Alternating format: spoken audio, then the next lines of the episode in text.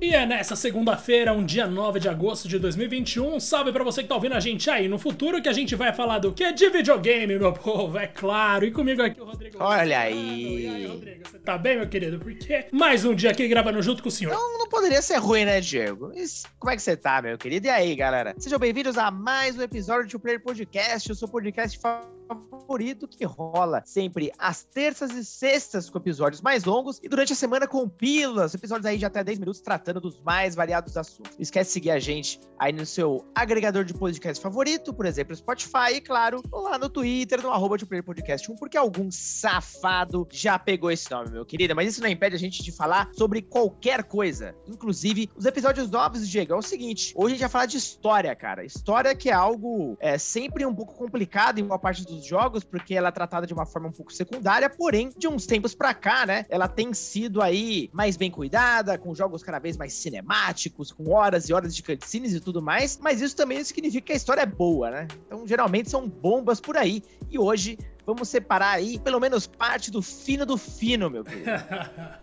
Muito bom, cara. É exatamente isso que a gente vai fazer. Então, Rodrigo, eu já vou começar a minha lista, meu querido. Lembrando que a gente não vai seguir nenhuma ah, ordem específica, tá? A gente simplesmente vai falar. E eu também quero uh -uh. deixar claro uma coisa. Vocês vão ver que a voz do Rodrigo tá dando uma oscilada, mas a questão é o seguinte: ele tá falando e o meu computador tá pegando o áudio dele como ele sai aqui pra mim. Então a gente não vai ter como salvar isso na edição, mas o Rodrigo é um cara que vai entender esse meu meu problema aqui. É tudo no time, Diego. Aqui tem time. Aqui, aqui tem, tem, tem, tem, bom relacionamento, cara. Capricha.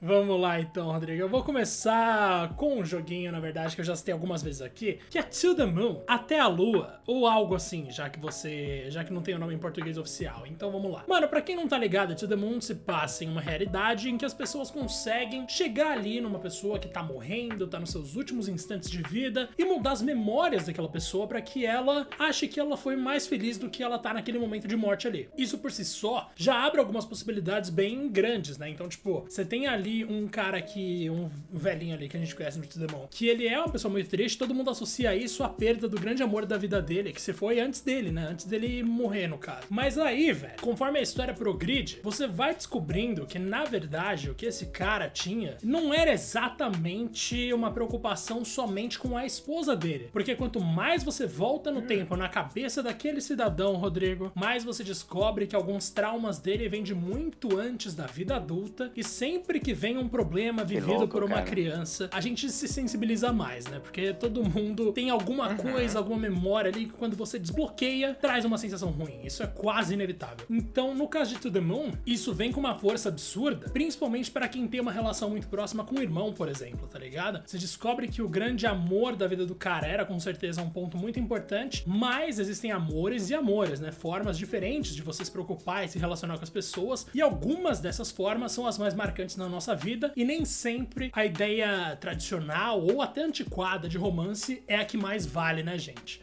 Então, quando você chega ali à conclusão final de To The Moon, Jesus, o negócio dói dói bastante, Rodrigo. Caramba, cara, só pra sua explicação, eu já fiquei com vontade de jogar. Sempre escutei falar bastante desse game.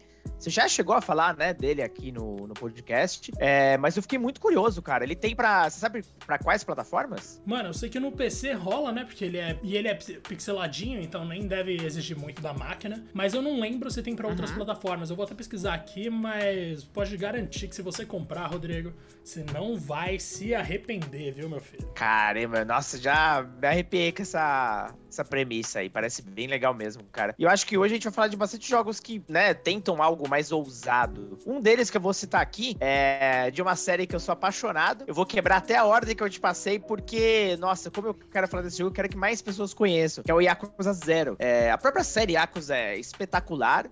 E ela é muito famosa também por ela ter um, uma mistura de, de um ambiente meio sério com algo completamente escrachado. Então, ela não se leva a sério em todo o tempo, né? Principalmente você vê pelas atividades paralelas. E o Yakuza Zero, ele não só é o ponto de partida para qualquer um que queira conhecer a série, o nome já sugere isso, mas é o game talvez mais completo ali, que, que mais realiza tudo esse conceito do que é a série por questões mais variadas, incluindo exatamente a história. Então ela se passa ali nos anos 80 do Japão, naquele né, boom tecnológico, e é bacana porque a gente vê os primeiros passos ali, ou pelo menos as versões mais jovens que a gente já teve, tanto do Kazuma Kiryu, que é o grande protagonista, quanto do Goro Majima, que é o seu grande rival ali, é muito conhecido por ser aquele personagem maluco, né, dos jogos é, com o tapa-olho e tudo mais. E a história deles demora um tempo até elas é, se unirem nesse game, você controla os dois personagens em momentos alternados, que é muito bacana porque eles são diferentes o suficiente, né, então chama muita atenção, mas toda a trama é um pouco mais séria, um pouco mais pesada, inclusive. O próprio Kazuma, ele era um cara não tão importante assim no clã, né, no clã Tojo, e basicamente tudo começa quando ele vai fazer uma cobrança, né, bem tradicional, algo da, da Yakuza, e ele bate num personagem, ele soca o cara lá e tal, consegue o que quer, isso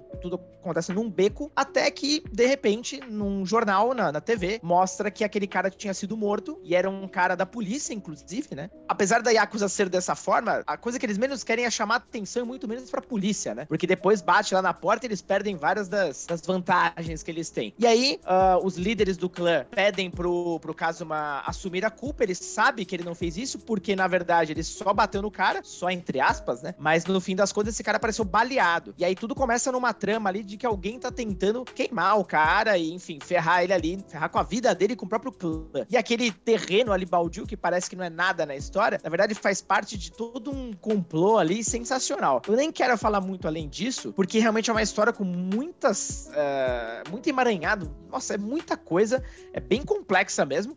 Mas na hora que você começa a conectar os pontos e conectar também as situações do Kazuma e do, do Goro, cara, é muito bom esse jogo, mano. Todos os personagens, literalmente todos os personagens de Yakuza Zero são interessantes. Você vai querer acompanhar, você se envolve. É, é, impressionante, essa série tem muito disso, né? O carisma é muito forte. E o gameplay nem se fala, mas falando especificamente da história, realmente esse jogo acho que é o, é o mais completo da série, né? Muitos outros ali, Yakuza, eles têm uns furos aqui ali, umas bizarrices no final, mas acho que esse é o Yakuza que realmente do começo ao fim é sensacional e eu sei que você, Diego, tava jogando ele, né? Ô, oh, se tava. Nossa senhora, eu joguei por muito tempo, inclusive tem que voltar. Mas, mano, concordo 100%. Inclusive essa parte aí eu tô querendo solucionar desde sempre, mas eu ainda tô no, no meio da jogatina com o Goro. E eu cheguei a fazer, inclusive, uma pílula uhum. sobre Yakuza Zero. Eu gosto bastante do jogo, com certeza. A história é melhor do que eu pensava, bem melhor do que eu pensava. E eu tô ligado para onde ela vai, mais ou menos, porque eu já joguei os seis, mas ainda tem tanta coisa para ver que tá tranquilo, tá tranquilo tranquilo, acho que ainda vou conseguir aproveitar. Rodrigo, antes de eu citar aqui o meu segundo jogo, eu quero deixar muito claro o seguinte: não vou falar aqui hoje de Final Fantasy, gente. Porque eu jurei isso pro Rodrigo, porque se eu começar a falar de Final Fantasy, eu não vou conseguir fazer dentro do tempo que a gente quer. E o mesmo vale para Bioshock ah, e pra Nier. Então, esses aí a gente não vai estar agora, mas pode ter certeza que a gente tem plena noção de que sim, tem muito Final Fantasy bom, com história boa, tem muito Nier. Quer dizer, Nier é sensacional. Tem também Bioshock, com todos aqueles jogos maravilhosos. A gente um dia vai trazer isso de volta, mas esse episódio aqui eu queria falar de coisas mais rápidas, embora uma delas vá, vá me mexer um pouco, porque eu ainda vou fazer uma pílula completaça desse jogo. Mas vamos lá. Meu segundo jogo vai ser The Last eu of Us. Eu sei qual é, hein? Rodrigo. Ah, você sabe qual é.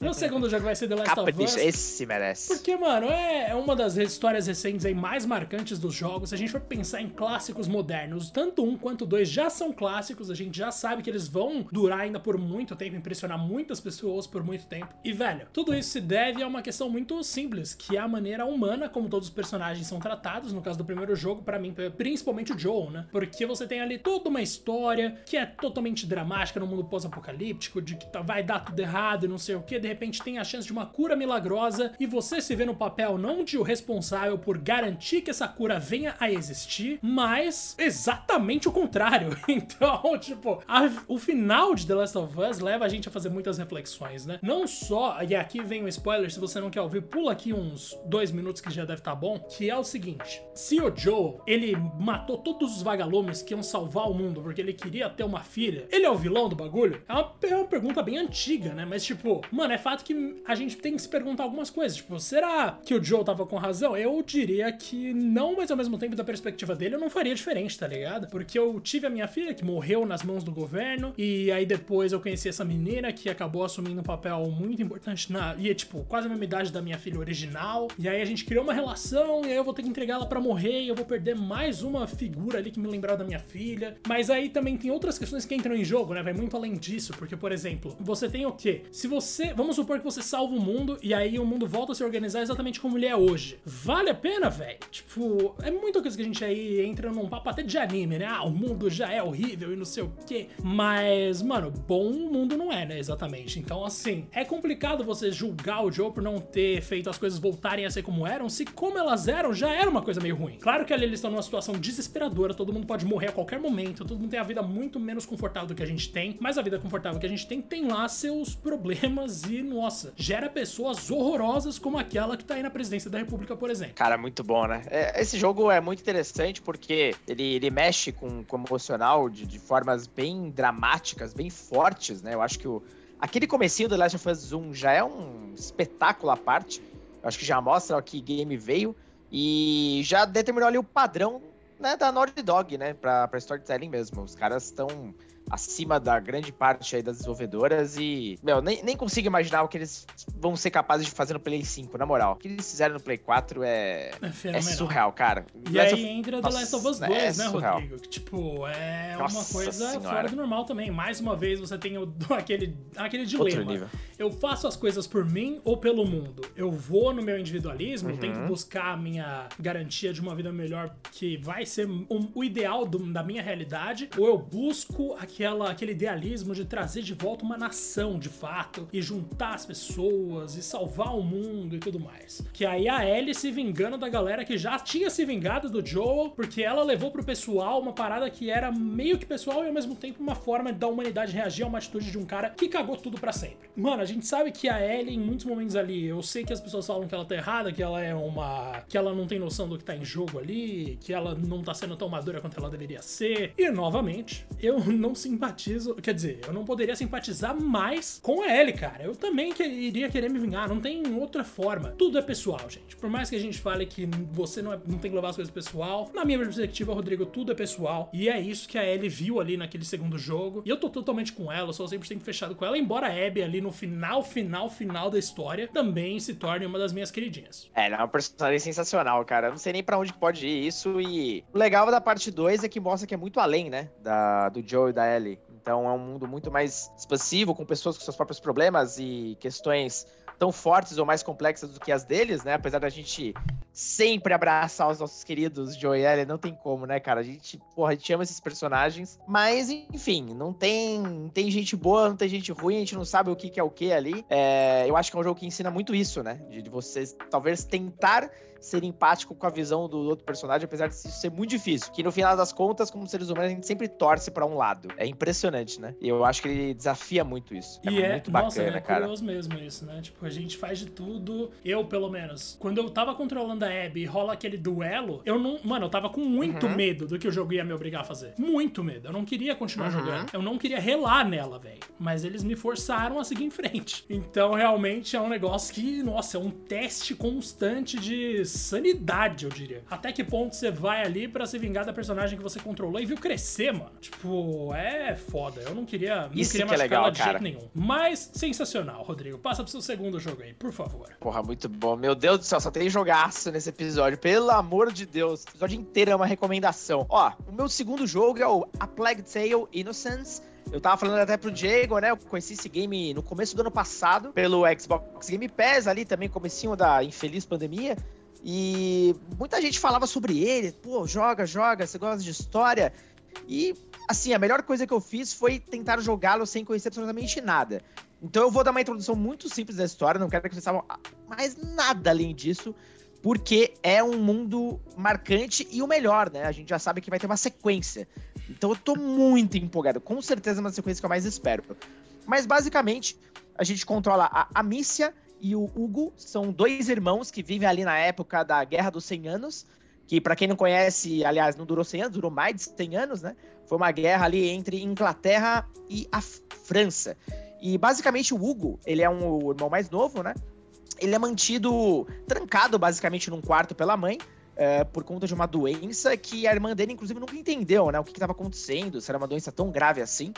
O fato é que isso se mantém muito misterioso. E um certo dia, a Mícia com o pai dela vai passear ali com o cachorro e tudo mais, na floresta, como eles sempre faziam, e eles encontram uma, uma espécie de, de, praga ou algo do tipo que está infestando ali e acabando com, com a árvore. Eles acham aquilo bizarro, eles tentam voltar. Só que nesse meio, meio tempo, né, aparecem soldados franceses que estão em busca justamente do Hugo, né, por algum motivo, né, que, enfim, tudo vai ser explicado, mas o, o fato é que os pais da Mícia conseguem uh, fazer todo um plano ali para que ela fuga, fuja com o irmão, né? É, em, mais em segurança. Obviamente, os pais dela acabam sofrendo com isso. E ali eles partem numa jornada do desconhecido, onde muitas pessoas estão atrás do Hugo, né? E a Mícia ainda sem entender o que está acontecendo. Em paralelo, eles descobrem que uh, hordas de ratos estão invadindo ali uh, as cidades e espragando, e, nossa, espalhando a, a peste negra, né? Como ela era conhecida. E, e dali a, a, história vai se desenvolvendo com os dois irmãos ali.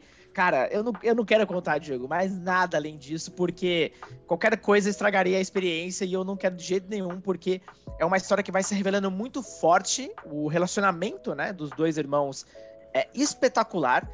E você também participa de algumas decisões e momentos que são muito fortes, porque eles dois são super limitados né, em recursos, eles não são fortes o suficiente, eles não são guerreiros nem nada. Então, a maior parte do tempo você foge, né? Resolvendo alguns puzzles bem simples. Então, você tá ali com dois personagens super é, desprotegidos no meio de uma praga toda e com, enfim, o exército atrás. Cara, as revelações são espetaculares, Diego. Eu mal posso esperar pela sequência, velho. Haha, ô louco, Mara. Esse jogo aí eu vou jogar Ai, por sua Deus. causa, Rodrigo. Só por sua causa que eu vou até o final dele. Porque por favor, quando eu tentei nossa, jogar lá no IGN, eu não consegui jogar por muito tempo, porque me entupiram de coisa ali que eu tive que jogar. E aí eu tive que postergar e acabei não, não conseguindo aí, porque passou a janela de lançamento e eu dei aquela brochada, mas, mano, eu vou jogar esse negócio. Então, Rodrigo, agora eu vou seguir para o seguinte. Todo mundo tem alguma memória muito boa, certo? No meu caso, assim que eu lembro ali do período da adolescência, do colegial, nossa, eu fico uhum. ah, com um clima de nostalgia assim pesado, cara. Que período da hora.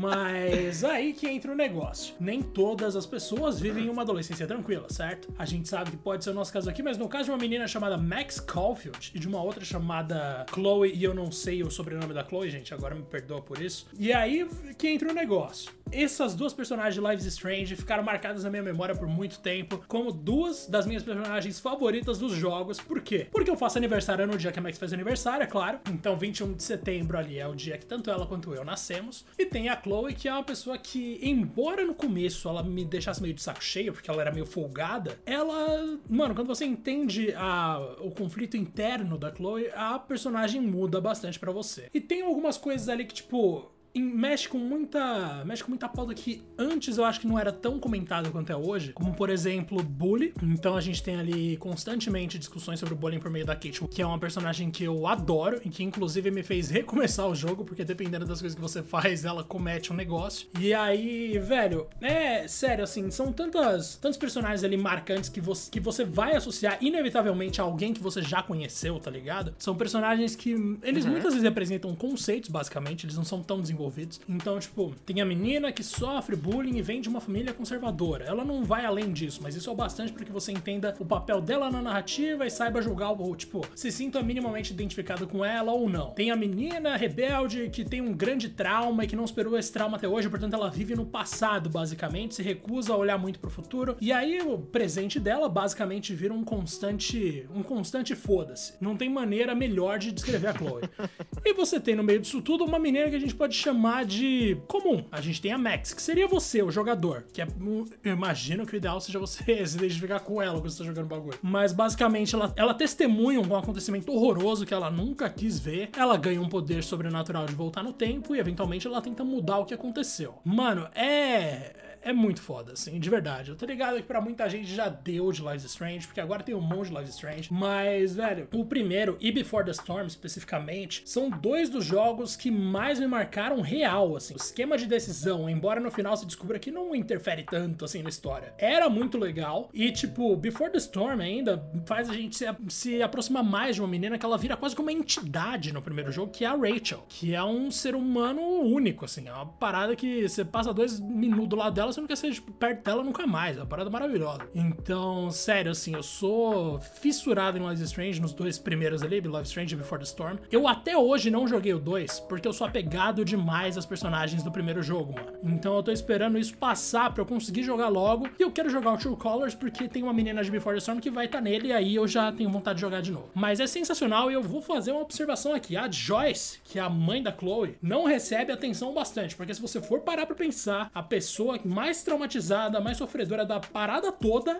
é a Joyce, não tenha dúvida disso. Rodrigo Strange é muito bom. Essa é a minha conclusão. Cara, preciso jogar, preciso jogar. Eu joguei só um pouco do Before the Storm, mas você me indica jogar de fato o primeiro e depois Before the Storm e aí o resto. Primeiro, é, primeiro joga o jogo original porque a Rachel ganha outro peso quando você joga o Before the Storm depois, tá ligado? É outra fita. É, é verdade. Bom. Porque no Before the Storm tem muito tem muitos é, nuances ali, né, de, de, memórias que talvez não entenda. E aí justamente por isso eu fiquei um pouco perdido mesmo. Acho que vou, eu vou ter que fazer, vou ser obrigado, né, Diego? Vou ser obrigado a jogar isso aí. Você é obrigado, mas Rodrigo, eu só quero dizer que tudo que eu te obrigo a fazer é com muito carinho, tá? Então um grande abraço pro senhor. É verdade. O menino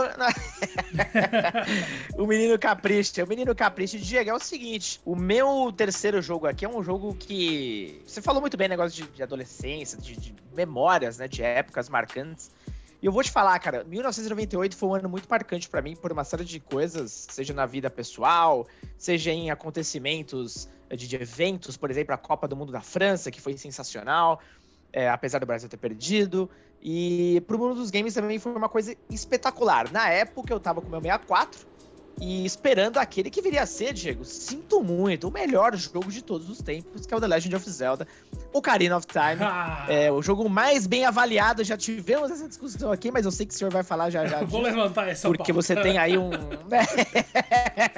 senhor tem uma carta boa aí na, na manga. Mas é o seguinte, Zelda saiu em novembro, né, de 1998. Só que dois meses antes, meu amigo, tava saindo um jogo tão lendário quanto em um outro console, que era o Play 1. E esse jogo era quem? Era nada mais, nada menos do que Metal Gear Solid 1, né? O primeiro ali, uh, Metal Gear na era 3D. E foi o game que basicamente colocou a série nos holofotes mundiais de novo, né? Não que a série já não tivesse alguma força, porém, não tem como Solid se tornou não só o jogo mais bem vendido da série, como, cara, aquele game que abriu as portas para os jogos cinemáticos, né? Aquela era que a gente fala que os jogos passaram a dar mais valor para a história, cenas mais elaboradas e tudo mais. Só que o enredo realmente do Solid 1 é muito bom, velho. É muito bom mesmo. E ele é muito complexo para a época, né? Então, tô levando em consideração também o período que ele foi lançado, né? E como ele era um pouco fora da caixa. Então, basicamente, a gente controla nosso queridíssimo Solid Snake né? E sem dar muito contexto de todos os Metal Gears que saíram antes e depois, vamos focar aqui no Solid 1, uh, ah, onde ele recebe uma missão que ele tem que infiltrar, né? Uh, uma, um, basicamente uma ilha ali né, fictícia, onde supõe-se que está sendo construído um novo Metal Gear. Metal Gear nada mais é do que um. Era um bípede, né? Naquela ocasião, especificamente, um robô bípede com capacidades ali de armamentos nucleares. E, cara, basicamente é isso, a princípio, evidentemente. Porém, a forma como você vai conhecendo a complexidade dos personagens e como cada vilão é marcante, com suas próprias sub-histórias, né? O que não era tão comum assim pra época. Fora os diálogos, né, cara, no, no codec lá do, do Snake, ah, com todos os personagens. Nossa, é espetacular, cara. Você se importar com os vilões também era algo muito complexo e, bom, nem preciso falar em alguns desses personagens, né? Então, finalmente culminando ali no encontro com o Liquid Snake, que no fim das contas acaba descobrindo que são, olha só com essa complexidade, clones do nosso queridíssimo Big Boss, personagem aí vilão dos Metal Gears ali do, do, Nintendo e que viria a ser o personagem ali controlável nos outros, né, cara? Principalmente Metal Gear Solid 5. Então, eu sei que é um jogo que é, merece com certeza um remake nos dias de hoje, porque acho que não é todo mundo que consegue encarar um jogo de Play 1, apesar de, na minha opinião, esse jogo tem envelhecido muito bem. Eu consigo terminar desses anos, por exemplo, agora, tranquilamente. É, não tenha dúvida disso, são visuais muito acima do normal Play 1. E eu convido a todos conhecerem o começo da história. É muito bem amarradinho. Envelheceu bem, cara. Apesar de ser um jogo de 98, eu acho que toda a narrativa envelheceu super bem. Você já jogou o primeirão, Diegão? Já joguei, Rodrigo, mas ainda preciso zerar, viu? Eu joguei, inclusive, depois de falar com você alguma vez. E aí eu tenho que fechar agora porque, né, eu tive que dar uma limpa no meu PC e nesse processo aí eu acabei perdendo aqueles, aqueles meios diferentes de se jogar coisas antigas. Então, realmente uhum. eu preciso dar essa atenção aí, Rodrigo, mas com certeza é um jogo que merece menção aqui, porque o Kojima abriu as portas realmente pra, pra abordagem cinematográfica que a gente vê tanto aí hoje, por exemplo, nas séries Uncharted e The Last of Us, que já foi citado aqui. Isso só pra citar algumas, hein? Exatamente, porque, cara. Nossa, o que... Metal ajuda nós, Konami, pelo amor de Deus. Ajuda nós, Konami, e até em termos de gameplay, foi foi o jogo que tornou a furtividade algo, mano, que passou a ser desejável nos jogos. Então. Não, a porrada de jogos de copiaram, né? É, tem muita série que surgiu depois, Siphon Filter é uma delas, é super inspirada em Metal Gear, né? Siphon então, Filter, que é o famoso é realmente... que a gente cita aqui, né, Rodrigo? Sempre, sempre com muito carinho é verdade, né? e, com algum, vezes, e com algum, uhum. alguma, sei lá, alguma graça também, porque é bem engraçado. Esse jogo não envelheceu muito bem, não. Nossa, Siphon Filter é. O personagem correndo é muito bom, Ai, saudade de Serrão Filter. Vou dar uma jogada aqui quando eu resolver a minha questão ilegal. Mas, Rodrigo, eu vou Por então favor, passar Diego. aqui, meu querido, pra Silent Hill 2, que talvez seja, Eita. ou melhor dizendo, com certeza é, uma das melhores histórias na história dos games por um motivo muito simples. Você tá num jogo de terror, certo? Então você tá acostumado com bichinhos surgindo do nada, um monte de coisa aí que vai te fazer pensar, mano, eu não mereço passar por isso, por que, que esse cara que eu tô controlando tá se dando tão mal na vida, coitado. E no final, toda a empatia que você sentia pelo sujeito vai embora. Simplesmente vai embora, não tem como. Porque você descobre que ele é, de certa forma, o grande responsável pelas merda toda ali que tá acontecendo. E no fim, no fundo, no fundo, você descobre que ele merece tá passando por tudo aquilo ali. Na real, ele merecia pior, tá ligado? Então, assim, Silent Hill 2 é, é uma parada fora do normal. Você quer sobreviver, você quer ajudar o rapaz ali a enfrentar todas aquelas dificuldades. Você encontra uns monstros simplesmente horrorosos você encontra o cabeça de pirâmide, mano, estuprando bicho Nossa, torta à direita, uma coisa horrível. horrível então, assim, sempre, claro, né, sempre que a gente cita Silent Hill, o, o cabeça de pirâmide vem na cabeça justamente porque ele era uma coisa bizonha, ele era uma coisa fora do normal, ele era uma parada constrangedora de você acompanhar. E ele gerou aquele famoso, aquela famosa comparação, né, entre o cabeça de pirâmide e o Nemesis, mano, vai no Nemesis tranquilo, porque o outro não vai rolar não. O jogo tem alguns dos melhores enigmas dos jogos de terror que eu já vi na vida. Tem tem realmente um design de inimigos que é animal, tem finais diferentes de acordo com determinadas atitudes que você toma, tem cenários inesquecíveis e mais do que tudo, tem um enredo que te faz, velho, que vai te destruindo aos poucos, tá ligado? Você começa de um jeito X, achando que é só mais um jogo normal e sai daquela experiência com um gosto horroroso na boca e se sentindo até culpado de ter sido ali o cúmplice daquele cara que é horroroso. É sensacional, Rodrigo, porque nada é mais assustador do que o ser humano, né, mano? Essa é a grande conclusão do Silent Hill 2. Exatamente. Cara, é bizarro, né? Porque depois a gente teve Silent Hill 3 e 4 do Play 2 também, que, porra, são, são belíssimos jogos. Mas depois a série perdeu a mão e perdeu a mão feio, né? Nunca mais, cara, eles acertaram. É inacreditável o que a Konami conseguiu fazer com. Não só com Silent Hill, né? Essa é a grande verdade. Mas Não só é com Silent Hill. Acho que o. Eu acho que o nível do 2 ficou tão alto que, porra, nunca mais os caras conseguiram chegar perto uh, daquilo. E até hoje, vamos combinar, né? A gente acabou de falar de dois jogos da Konami e Silent Hill, Metal Gear, talvez sejam os jogos que todo ano volta lá. Rumores apontam que Konami está produzindo um reboot de Silent Hill e Metal Gear. Vai ser exclusivo do PlayStation, né? Toda hora é isso agora. Tipo, porra, todo mês tem um rumor merda desse aí. Quando que vai ser verdade isso, Diego? Me explica. Pois é, né, mano? Eu não diria que é todo ano. Como você bem corrigiu depois, é todo mês ou toda semana, mano. Não existe dia em que eu tô aqui navegando pelas interwebs e aí eu tromo com alguma coisa do tipo, ah, agora vai. Fulano, é sempre aquele Dust Golem, fala que vai ter jogo de Silent Hill, vai ter jogo de não sei o que. E é sempre mentira, é impressionante. Mas, mano, eu tenho que botar fé, né? A Konami ainda não desistiu, eu acho. Eles ainda são uma empresa que existe. Será? Então, o que resta, Rodrigo, é ter fé e partir pro próximo jogo. Que não é da Konami, né? É isso, jogo não é da Konami, né? Porra, já chega também da Konami, pelo amor de Deus. É, e só pra te dizer, ó, que basicamente o último rumor, e é super recente isso, são dois games não anunciados para PlayStation 5 e que possuem envolvimento de quem? Hideo Kojima, que seriam os remakes de Metal Gear Solid e Silent Hill, com Ah, envolvimento do beleza. mestre. Lógico que é verdade isso, né? Mano, isso Evidentemente é, muito bom, é né? tudo muito Puta verdade. Nossa senhora. Bom, ai, cara, perdão. o próximo jogo meu é da Konami, sim.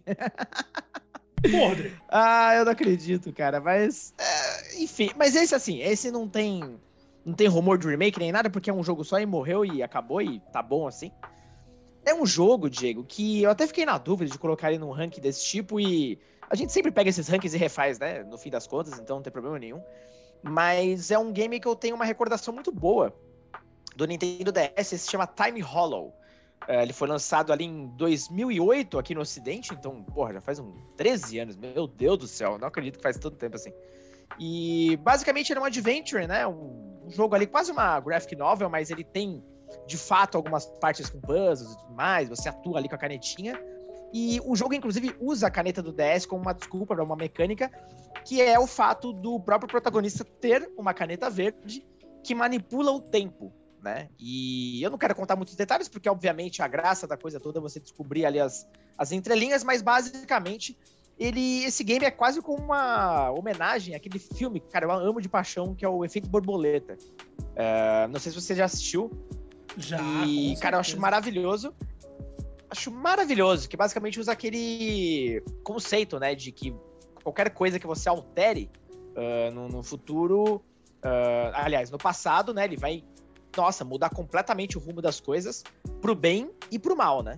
Então, uh, isso acontece de fato no jogo o tempo inteiro e ele tem também um rival ali, que por seus próprios motivos também tem uma caneta tentando mudar certas questões ali, e cada vez que ele mexe nisso, né, que o protagonista tenta resolver uma situação, ele cria uma nova tragédia. Cara, é muito louco. Tipo, realmente eles tratam muito bem ali essa, essa temática e algumas partes da história são meio perturbadoras até, inclusive.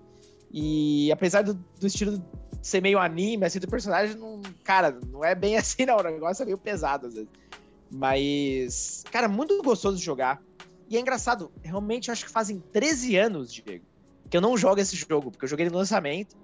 E ainda assim eu lembro desse jogo com muito carinho, velho. Eu não sei se hoje, se jogasse novamente, eu teria, talvez, né, tanto amor por ele, mas eu prefiro deixar ele numa boa memória, Diego. Rodrigo, eu não cheguei a jogar Time Hollow, mas pelo que você falou, me parece algo bastante promissor, hein, velho? Caraca, eu vou dar uma pesquisada depois. Cara, é bem interessante, de verdade. É, eu não, não vou lembrar agora se, pô, sei lá, todos os diálogos eram realmente muito bons ou não, mas a premissa e os eventos, né, são muito legais, muito legais mesmo. Pô, fiquei vontade de jogar de novo agora, velho. E é da Konami aí, ô Konami. Ô, Konami, hein? Nossa, tanta, mano, tanto sucesso que eles estão sentados em cima que é uma coisa dolorosa de acompanhar. Mas agora, Rodrigo, vou partir pro mesmo, meu velho. último jogo, então, e a gente vai Opa! fechar Ai, ai, ai, ai, seu ai. último. Mas antes do seu último, vamos lá então que eu tenho que explicar um negócio aqui. O Rodrigo falou mais cedo que Zelda Ocarina of Time é o jogo mais bem avaliado na história do Metacritic, com 22 críticas e uma média de 99, certo? Aí que entra um negócio. Em 2021, teve um jogo que ficou conhecido por ter desbancado o Zelda e ficar com 100% de aproveitamento, ou seja, com uma nota perfeita no Metascore. E esse jogo nada mais era do que The House in Fata Morgana. Só que assim que The House in Fata Morgana começou a ser noticiado como o jogo que superou o Ocarina of Time no Metacritic, surgiram pessoas que estavam dispostas a fazer isso mudar, né, Rodrigo? E aí eu fui lá ver hoje.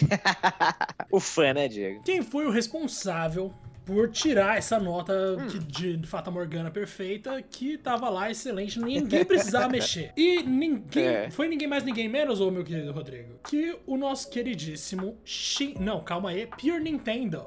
Olha que coincidência, que coisa maravilhosa. É, é fora do Não é normal. nem um pouco estranho, né?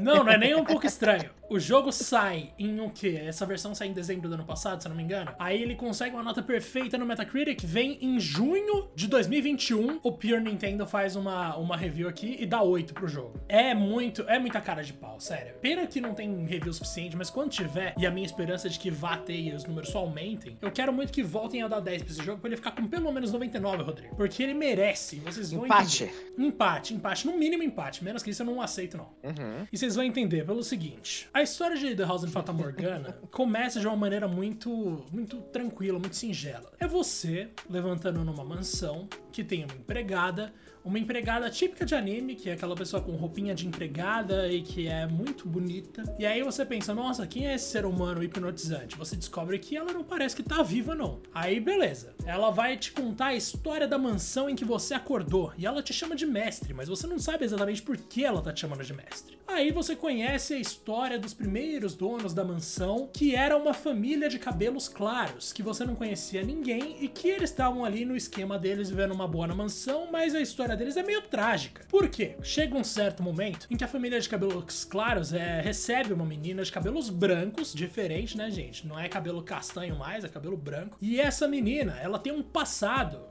com essa família de cabelos claros aí, que é um passado maior estilo Avenida Brasil, manja? Então, tipo, você tem ali uma menina que quer se vingar. Ela tá lá para isso. Só que o que começa como uma história quase caricata, tipo, historinha de jogo japonês, tá ligado? Que você começa com um negócio meio que tem sim um lado dark, mas que durante a maior parte do tempo é só um drama legal sobre adolescentes que querem se pegar. Na real, você descobre que vai muito além disso. Mas assim, vai pra caralho. Você não tem noção de pra onde vai o negócio, mano começa com essa história, em seguida vem uma história cheia de brutalidade e violência explícita. Aí depois entra uma outra história em que o marido bate na mulher e tem vários debates sobre, mano, sobre a mulher buscar a independência dela e não ficar dependendo daquele cara. Mas isso tudo piora, Rodrigo. Assim, mas piora de, um, de uma forma que não consigo nem imaginar, tá ligado? Ah, eu lembro que a Meu empregada Deus. ela me avisava, ela falava: não solta minha mão e a gente vai assistir a próxima história junto. Eu pensei, tá, não tem como ser pior que a última. E por muito tempo eu achei que não tinha como. Mas, velho, não dá. Cada história nova é um soco na sua cara, velho. Tipo, é tragédia atrás de tragédia, mas aí o negócio do meio para frente deixa de ser uma tragédia ficcional e passa pro âmbito social. Você tem ali todo um debate importantíssimo sobre machismo, sobre homossexu homossexualidade, sobre pautas LGBT no geral, na real, porque vai muito além da homossexualidade. É uma história riquíssima, tratada com uma delicadeza que eu não esperava. Eu achei realmente que eles iam cagar quando começou a abordar mais ali a questão do estupro e tal, mas mas, mano, é tanto. É tanta camada dentro de The House of Fata Morgana que para mim essa visual novel deixou de ser um jogo e para mim passa a se encaixar no critério de literatura clássica, tá ligado? É uma parada fora do normal, assim. É absurdo. Você vai acompanhando os negócios ali e aí quando vem aquele plot twist, sua cabeça trava, tá ligado? Não, não é possível que os caras fizeram isso. Inclusive, na maior virada do protagonista, eu fiquei surpreso demais, velho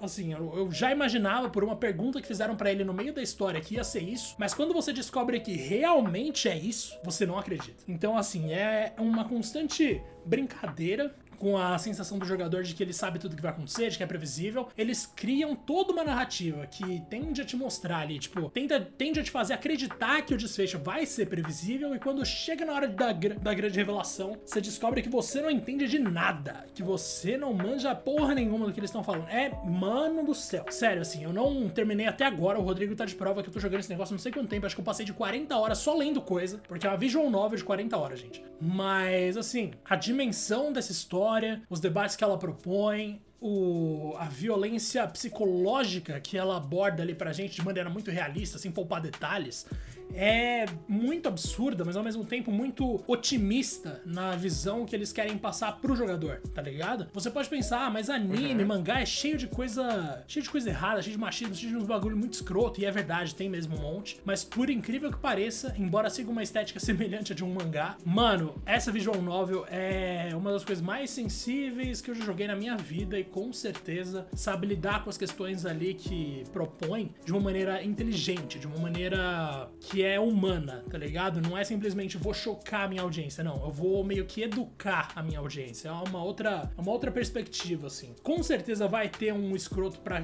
por aí que vai falar, ah, mas isso aí é militância, isso aí é comunismo. Mas, mano, sério, esse jogo é. Ah, se o cara fala isso, você já até desconsidera. Você já dá pra desconsiderar, é. Isso aí não é nem gente. Mas, mano, sério, é uma coisa fenomenal, assim. Começa como uma historinha de terror, com coisa de suspense e tal, com alguns detalhes aqui ali surpreendentes, e termina como uma obra sobre a pressão psicológica em cima de pessoas que não se encaixam dentro dos moldes de uma sociedade padrão, ou seja, de uma coisa que todo mundo espera que você seja hétero, que você vai se dar bem se você for de uma determinada etnia e tal. Mano, ele, sério, a transformação, assim, eu sempre falo muito de Final Fantasy IX, né? Que ele vai amadurecendo conforme o tempo passa. Mas House and Fata Morgana uhum. leva isso para um nível que, sério, não dá para comparar com qualquer outro jogo. É comparar com um livro mesmo, não tem outro jeito de descrever, Rodrigo. Cara, sensacional. Toda vez que você fala desse jogo, você fala com uma empolgação do caramba. Eu tô realmente bem curioso, porque, como é bom, né, ver jogos tratando histórias Uh, e temas que não são comuns, né, nesse, nesse médio, né? Tipo, tudo isso que você tá me falando aí são temas extremamente sensíveis, extremamente complexos, que eu acho que não é qualquer um que pode falar, né? Inclusive, a gente fica até meio assustado se uh, muitos desses temas do próprio criador não passou, né, por isso. Exato. Porque do jeito que você fala, parece que ele trata com uma, com uma naturalidade, né? Com, uma, com um cuidado que não é qualquer um, cara, que conseguiria. E, e realmente me parece e, porra, todas essas críticas aí acho que colaboram com isso. Parece ser um espetáculo de jogo. Eu preciso conferir isso, velho, imediatamente. Mas é aquilo, né, Diego? Karina of Time continua em primeiro ali, não sei o que pode acontecer. Pode ter sido uma coincidência essa nota aí depois, né? Não sei, não sei. Ai, Rodrigo, mas ó, sério, fica aqui os nossos parabéns pro Kika Hanada e pro Moyataro, que é o artista, né? O Kika Hanada é o autor e o artista é o Moyataro. Uhum. E tem uhum. também a trilha sonora fenomenal de uma galera aqui que eu não sei pronunciar o nome, não vou nem tentar. Mas, mano, sério, eu não sei o que, que esse cara passou na vida dele. O jogo tem um aviso, assim, no começo, que é de que algumas histórias ali são inspiradas em fatos reais e em lendas também. Então você tem ali uma base, tanto para a parte mais ficcional quanto para a parte. Bom, tudo é ficção, né? Mas eu digo, tanto para a parte mais alegórica, fantasiosa, quanto pra parte mais humana. E, velho, eu quero até pesquisar mais sobre a história desse cara. Eu não sei o que, que ele passou, se ele é trans ou alguma coisa do tipo, mas assim, velho, é. Eu falei trans porque esse é o. Tipo, talvez seja o principal ponto, né, da obra inteira. Mas, mano, uhum. é. Cara, é um bagulho assim que. Não, engraçado, não me fez chorar, sabe? Me fez pensar, uhum. me fez sentir muita coisa. Não é, não é o melodrama que a gente tá acostumado, né? É uma parada que mexe num nível muito mais profundo, que você sei lá, você vai se pegar num estado de choque e de reflexão muito mais do que num estado de simplesmente reagir derramando lágrima. Mas vai lá, Rodrigo, vamos pro nosso último jogo. Cara, que sensacional. Bom, é difícil bater um pouco isso aí, porém, eu vou falar de uma forma diferente, até bem reduzida, de um clássico absoluto, né, que ganhou um remake aí que a gente falou pouco, né, Diego? Dele na durante toda a vida do player, inclusive Na verdade, na verdade, como todos que já nos acompanham bem sabem, para quem não conhece vai saber agora, esse podcast nasceu por causa desse jogo, galera. Jogo nasceu por causa de uma ligação de duas horas que não foi gravada, mas que depois virou um episódio caprichadíssimo. É e eu quero que vocês aí. escutem ele porque ainda é o meu favorito. E é lógico que eu tô falando do Final Fantasy VII Remake. Bom, em linhas bem curtas aqui, não vou gastar muito tempo nele, porque, novamente, esse episódio é, é, o que fala de tudo desse game, não tem como ser mais completo do que aquilo. Nós acompanhamos aí a história de uma organização ecoterrorista que se auto chama aí, autoproclama Avalanche, né? Eles invadem as instalações da Shinra, que é uma empresa que se concentra ali na cidade de Midgar, onde a Avalanche está investigando o uso de Mako. Mako, na verdade, é uma energia espiritual ali do planeta, e eles uh, exploram essa energia através de grandes reatores, né? Para ali dar energia para tudo que move a cidade e tudo mais, porém eles estão ali, principalmente o Barrett, né? Que é um ativista bem, bem firme, é, eles começam a descobrir os podres ali e tal, e que aquilo tá, na verdade, machucando o planeta, né? Mais ou menos uma analogia aí ao, ao que a gente tem feito com os recursos do planeta Terra, né? Acho que não muda muito, essa é a grande verdade. E Nesse meio tempo, isso que eu tô falando bem por cima mesmo, né? O nosso personagem principal, por assim dizer, o nosso queridíssimo Cloud, que já foi um soldier, né? Um usuário elite ali da, da Shinra. Ele se junta a essa equipe, porém ele é atormentado por memórias bizarras ali do Sephiroth, que é um personagem também muito importante ali da trama. É... Em paralelo, a gente ainda tem, obviamente, eles passam a ser é, perseguidos né, pela Shinra por toda essa ação deles, porque eles explodem os reatores, né? Uh, existem ali, cara, e aí vem a graça do, do, remake, né? Porque basicamente esse game compreende apenas uma pequena parte do, do jogo principal, né? Do jogo do Play 1. Ele, você tem ali entidades fantasmagóricas ali, umas, cara, umas fumaças, uns seres místicos que aparentemente mudam a história da coisa toda. E aí que tá a graça do remake. A grande ideia aqui é ele reimaginar fatos do primeiro game. Então, se essa primeira parte meio que respeitou de uma certa forma, né, Diego? Você pode falar muito melhor que eu, inclusive, uh, o jogo original. A grande expectativa é que, dados certos é, momentos ali da história, que obviamente eu não vou comentar aqui, porque a ideia não é entregar spoilers, é, é com que a, as próximas partes do game basicamente mudem tudo do que a gente conhecia do jogo original. E aí que tá a graça da coisa. Quem jogou o original vai curtir pra caramba, porque é uma nova. É, é são novas possibilidades de um universo que já é tão bem conhecido e amado. E para quem não jogou, cara, é um jogo sensacional, meu irmão. Mas assim, não tem como você não vibrar tanto quando você já não é fã, né? E quando você é fã e vê o que tá acontecendo e com a Square planeja, afinal de contas, eu duvido quem é que não torceu o nariz na época que a Square falou que esse jogo ia ser dividido em pedaços. É, todo mundo falou, nossa, que bosta, né? Lá vem o abusar de tudo que pode do dinheiro. Mas eles conseguiram, cara, deixar a história tão ali, redondinha, respeitando e, enfim, desenvolvendo muito mais os momentos, por exemplo, do, do Cloud com a Aerith lá e, nossa, momentos espetaculares e chave. Mas essa ponte que eles deixam para as próximas partes, cara, e a forma como eles reimaginam isso, é, é de ficar maluco, velho. E essa segunda parte que não chega nunca, Diego. E esse é meu. É isso que eu tô puto, cara. Eu queria colocar o jogo na lista, mas ao mesmo tempo eu tô imaginando aqui. Quando que a gente vai saber o que vai acontecer no restante dessa história, cara? Me diga, me diga! Ah, Rodrigo, é difícil saber, né, mano? Nossa senhora, mas ó, realmente, de forma geral, o Final Fantasy VII Remake não só é extremamente fiel ao início de Final Fantasy VII, como ele pega muita coisa e expande, que na verdade é a coisa que, como eu e o Rodrigo já falamos aqui, para mim deveria ser um novo padrão para qualquer remake. Você pega qualquer uhum. jogo antigo e divide ou em mais de um jogo, ou multiplica exponencialmente as horas de duração dele. Eles pegaram ali Midgar, que no jogo original é 5, 4 horas de jogo. Gente, é pequeno. Acreditem em mim, é muito pequeno. E aí eles transformaram num jogo de 45 horas. Tipo, é, é uma parada. 45 horas se você for fazer um monte de coisa, né? Dá pra fechar em 30, eu acho. Mas, uhum. mano. Dá pra fechar tranquilo. É muito, é muito genial para mim a ideia da Square. Claro que existe um lado mercenário nisso. Ninguém é idiota. A empresa não vai fazer um remake só por fazer. Então, para mim, é. Sério, Final Fantasy VII Remake tem potencial para se tornar a versão definitiva de Final Fantasy VII, não só um remake. Embora ele, ao mesmo tempo, seja meio que uma continuação de Final Fantasy VII. Isso é muito louco. Exatamente. Isso que ele deixa ambíguo eu acho sensacional, porque a gente não sabe se a segunda parte vai mudar tanto a ponto de ser um jogo completamente novo, ou ele vai continuar nessa ideia de manter algumas coisas, né, muito semelhantes, se não quase iguais ao original, só que, né, tomando uma liberdade aqui e ali. A grande verdade é que o final desse game é um dos melhores finais que eu já vi na minha vida. É, tanto de momento mesmo, de gameplay, de tudo. Mas a, o clímax, né, aquele ponto final da história, é algo que me levou a jogar esse game do começo ao fim com uma sensação de. Cara, de tanto prazer, Diego. cara, eu gostei da história do começo ao fim. Eu não imaginava que eu gostava tanto assim. Eu realmente achei que a Square ia esticar esse jogo de uma forma super desnecessária. É verdade que alguns momentos de gameplay parece isso mesmo, mas nossa, do ponto de vista de história, dramaticidade, lógico, né?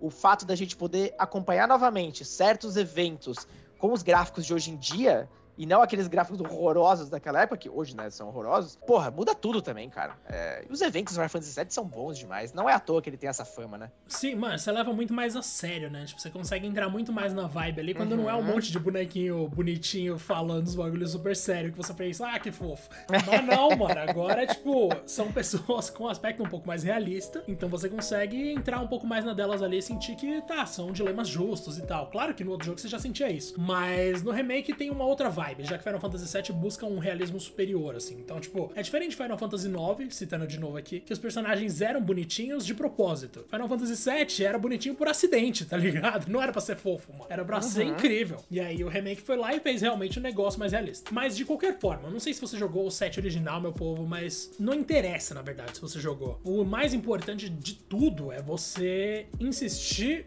caso tenha oportunidade, e jogar o 7 Remake e jogar o Intermission, porque o Intermission ainda continua o final do Final Fantasy VII Remake original. Então você tem uma expansão Nossa, ali com cenas extras, Rodrigo é muito bom, e você tem uma noção Ai, de como vai começar o próximo jogo, porque eles realmente foram pro lugar que você iria no jogo original. Então, mano, é sensacional, assim. O esquema de batalha é maravilhoso, e a, o trabalho, a preocupação do Nomura com simbologia, né, que se faz muito presente do começo ao fim, e que é algo uhum. fundamental pra história funcionar como ela funciona. No final, você descobre que você tava lutando contra nada mais, nada menos do que o destino. Então os personagens deixaram de seguir uma vida scriptada, digamos assim, porque eles derrotaram os agentes do destino. E agora o futuro de Final Fantasy VII tá na mão deles, dos personagens. E a gente vai descobrir o que, que vai acontecer. Mano, é de uma beleza conceitual, assim, sensacional. Quase tão bonito, Rodrigo, quanto o jogo, objetivamente, com o perdão daquela porta ali, que é um horror. Mas aí corrigiram no nosso queridíssimo. É, a gente tem porta em baixa resolução, a gente tem aquelas outras partes da cidade, aquelas placas gigantes que, na verdade, é um bitmap estourado e não tem jeito, né? Mas, cara, o jogo continua lindo e é incrível, né? Eu pensava, Diego, para falar a verdade, assim, até da memória, ah, o Sephiroth é um vilão que, cara, ficou naquela época, entendeu? Ele era legal lá e tal. Mano, ele continua do caralho. E o mais legal é que ele te atormenta, mas ele te atormenta tanto que ele é um personagem que, ainda que ele não esteja presente fisicamente e na maioria da, do, do, tempo, né, do game, a, a, forma como ele tá no subconsciente do, do, do Cloud, como ele entra na mente dele, é sensacional, cara. Só a primeira aparição dele já é assim de cinema. Tipo, é espetacular, na moral. O Final Fantasy VII ele não é um jogo de nome, galera. Você ouviu falar desse jogo por muitos anos, não é por acaso, e eu acho que o remake só comprova que realmente esse jogo estava muito à frente do tempo dele. Não é à toa que ele deu a fama que a série precisava e que, porra, colocou o Play na liderança para sempre, literalmente, né? Não, não tem como. Nossa, Esse jogo realmente. é incrível, cara. Ai, Nossa. velho, podia ser virado Eu pensei que eu ia falar realmente. tão pouquinho do game, mas não tem como, né? Não tem como, a gente não consegue. A gente continua recomendando. Ouve o primeiro episódio do 2P, porque ali é só a gente falando de Final Fantasy Remake por uma hora e, por uma hora e vinte, eu acho. Sim. A relação. Nossa, sério, uma... tem tanta coisa, assim. É, a relação Aerith Cloud é maravilhosa, óbvio. A Aerith continua sendo. Uhum. Continua, não. A Aerith evoluiu muito enquanto personagem. Ela é incrível, sim. No original sim. ela era firmeza, mas ela ainda tinha aquela função de waifu, que é uma coisa meio chata. Então, tipo, tipo, você tem um desenvolvimento uhum. muito limitado da Aerith no primeiro jogo. Ela tem esses momentos ali de brilho, de brilho, né? Principalmente quando ela decide resolver tudo sozinha, o que leva a um desfecho muito trágico, mas mesmo assim, mano, é sensacional, sério. E o trabalho do Barrett, assim, em cima. para mim, o Barrett foi quem mais ganhou com esse remake. Ele é meu personagem favorito de longe no jogo. E quando a gente falou pela primeira vez, era Aerith, na real. Mas hoje em dia é o Barrett pela relação dele com a Marlene, que, assim, se tornou algo muito mais palpável, muito mais fácil de você se identificar, muito mais bonito, assim. Uma relação de pai e filho muito, muito bom, muito bom. Mas vamos seguir então, Rodrigo. Na real, seguir pra onde, né? Agora a gente ah, chega. É que, cara, eu jurei mesmo. Eu falei, nossa, eu vou falar super por cima no Final Fantasy, porque, pô, tem um episódio completo. Mas não, a gente não se segura, não tem como, cara. Não tem como se lembrar desse jogo com tanto carinho e querer falar mais sobre ele. A gente vai ter que fazer outro episódio de Final Fantasy em breve, cara. É só isso que eu digo. Ah, mas vai, com certeza. Ó, a gente pode fazer, mano, vamos debater aí, por exemplo, ó, vou te soltar 10 pautas aqui ao vivazo, Rodrigo. Vamos meter um melhores meninas de Final Fantasy, porque Velho, tem muita mina da hora em Final Fantasy, tem muita personagem boa, algo raríssimo para essas franquias gigantes, mas tem muita personagem complexa, uhum. realista ali no jogo. A gente pode meter um melhores protagonistas, um melhores vilões, fazer um top 5 das histórias, a gente pode falar das nossas invocações favoritas, expectativa de Final Fantasy 6 de 16 de novo. Rodrigo, que não falta é opção, mano. A gente vai falar muito de Final Fantasy ainda. Olha o fã emocionado, velho. Olha o fã emocionado aí. não tenha dúvida, meu querido. E logo menos, quando eu fechar o Final Fantasy 13 para valer, porque eu tô jogando tudo. E agora ah. sim eu acho que eu vou terminar. Eu tanto vou escrever uma matéria pro The Enemy, não esquece de acessar lá, quanto vou fazer uma pílula aqui pro 2P, né, Rodrigo? Agora fica aqui o meu abraço pro senhor e pra todo mundo que ouviu até agora. Mas é para esse, então, querido serve de gasto. Aquele abraço, meu querido abraço para todos, ó. Não esquece de ir atrás de cada um dos jogos que a gente falou aqui, porque valem a pena. Ainda mais você busca aí uma grande história como nós, tá bom? Um grande abraço e até o próximo episódio.